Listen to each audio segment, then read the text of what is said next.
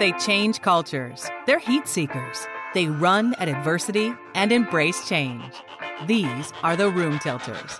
Somebody who can change the temperature in a room when they walk in. Mm. And that's metaphorical for somebody who can influence those around them and make such an impact quickly, emphatically, and long lasting, whether it be an organization, a team, a relationship, whatever it might be. This is the Room Tilters podcast, presented by Limitless Minds. Co hosts DJ Eitzen and Harry Wilson founders of peak performance and leadership consulting company Limitless Minds, explore how the best and brightest change the temperature in a room. From sports, the military, entertainment, and media, clinical psychologists to CEOs, this podcast will navigate what it takes to think big and go far. And now, DJ and Harry. Hey, welcome to the Room Tilters podcast. And today we have Dave Meltzer, co founder of Sports One Marketing and host of Entrepreneurs Podcast, The Playbook. He's in the top 100 business coaches. He's a global public speaker and a three time international best selling author. Uh, this man has even been named Sports Humanitarian of the Year. And you'll see this uh, throughout this podcast. Harry teases me um, because all I've been doing all week is quoting Dave Meltzer and, and utilizing some of the things that I've learned not only from this this podcast but also just researching and watching him uh, online.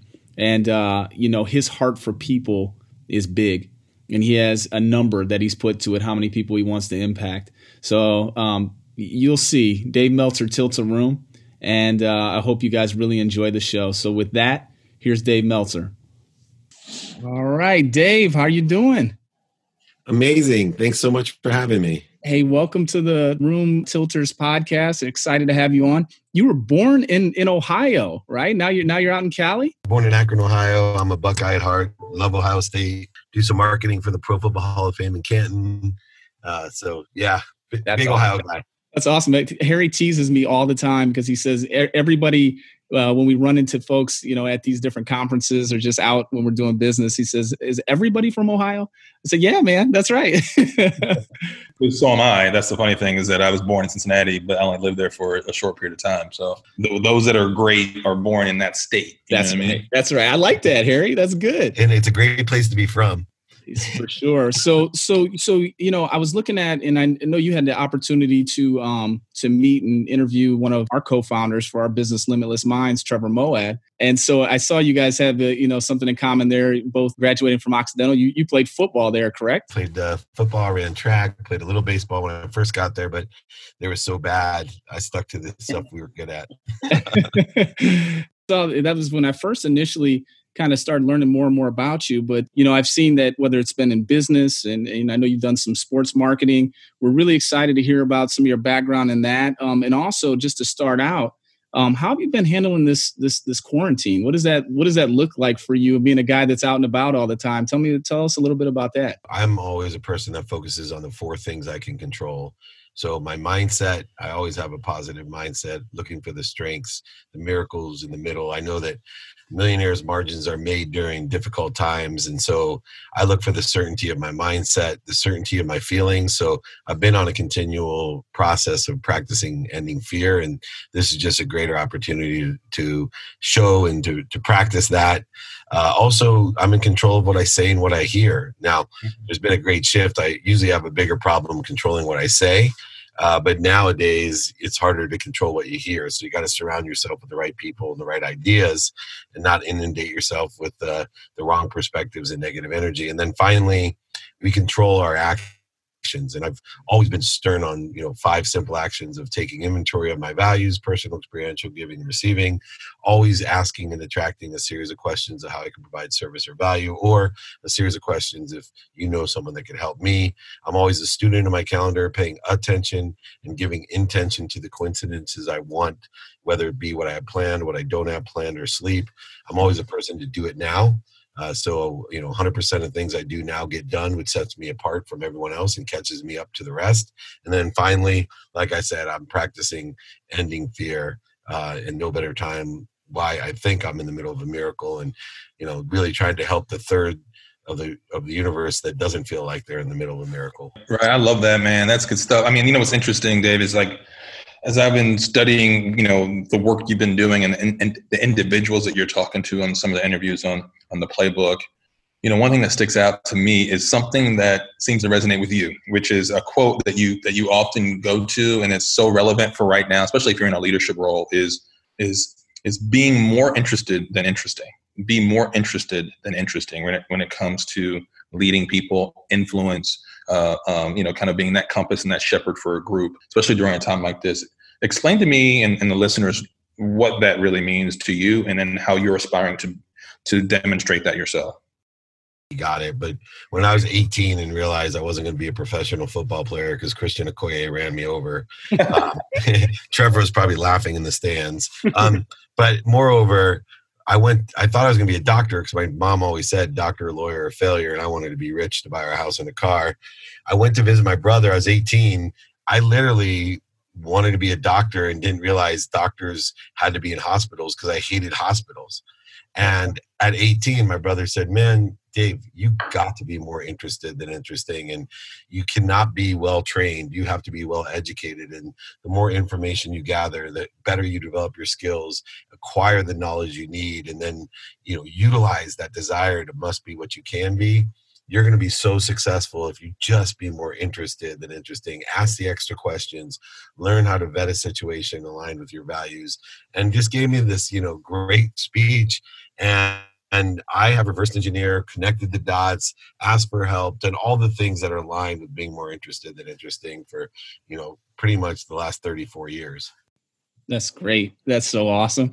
And um and we see that we see that with a lot of the folks that we we work with that that really have significant influence they ask a lot of questions you know they they they are curious and so i appreciate you sharing that with the listeners here um, you know somebody could look at your resume all the people that you've worked with the success that you had and said this guy's never really had any kind of struggle right? He's he's never he's never failed. Tell us about a time where you failed you know i, I know i read a, you know something about a bankruptcy that you went through. How, yeah. how did how did that change how did that change you or an experience like that? How did that change you? Yeah i think that same thing about guys like Michael Jordan or Kobe Bryant or you know the great successes are are the best failures and so uh, you know I uh, did not live with the radical humility that my mother taught me to live with uh, I lost my gratitude, my forgiveness, my accountability, and I surrounded myself with the wrong people, the wrong ideas, and ended up uh, losing everything over a hundred million dollars on paper. I mean, I had real estate, ski mountain, golf courses, uh, you know, condos and houses all over the country. And uh, but I, you know, to me, life is about lessons, and the lessons will keep on coming until we learn them.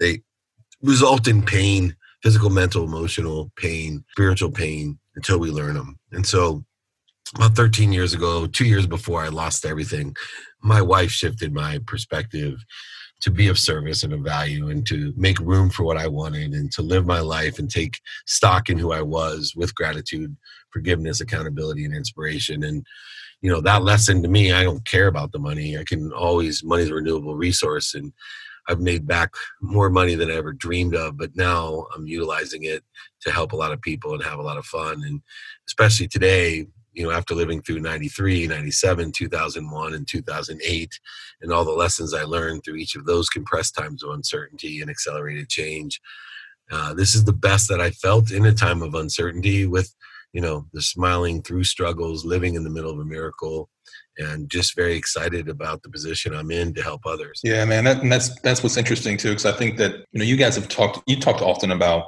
seeding the future, you know, seeding the next generation, and I think, you know, that's, and that really comes to what you just said here, right? It's like utilizing some of the things that, whether it be positive or negative or somewhere in between that we go through, right? Those, those lessons that we learn along the way to seed the future and the next generation. And, and right now, obviously, we're in a incredibly unprecedented time, right? And we have what seems like a lot of choices to make relative to where we want to go as individuals, as a team, as an organization. But we realize that we don't really have that many choices if we want to really truly get through this, right? And so you know during a time like this you know what are some things that you're either seeing from from people that are that are doing it right or that you're trying to implement to see the future and see the next generation? One of my favorite sayings by Denis Waitley who's a great sales trainer he always said my goal in life is to see trees that I'll never sit under and mm-hmm. utilizing, you know, my main mission in life, which is to empower others, to empower others to be happy over a billion people. If I can just find a thousand people like you guys to empower a thousand, empower a thousand, that's over a billion people. Happiness is the most viral of all diseases. It's spread by witnessing it. It's extremely powerful. It actually strengthens your immune system. It doesn't weaken it. Uh, and so what I see right now is a great unification I see uh, great lessons uh, of a great transition from technology, where you know technology now is being used to unify, not separate. Uh, all the unification at the micro level from families and neighborhoods to cities, states, and then extending out to our country and even the world. Uh, this is a great learning period, a great correction, uh, not a disaster. And I think we're going to come out of this a lot more efficient, effective, and statistically successful in understanding our values and implementing them. And so I'm extremely excited about what's going on. And, you know, the biggest unknown to me is that a third of of the world, uh, you know, is uh, doing well. The third of the world is maintaining, and the third of the world is in a disaster.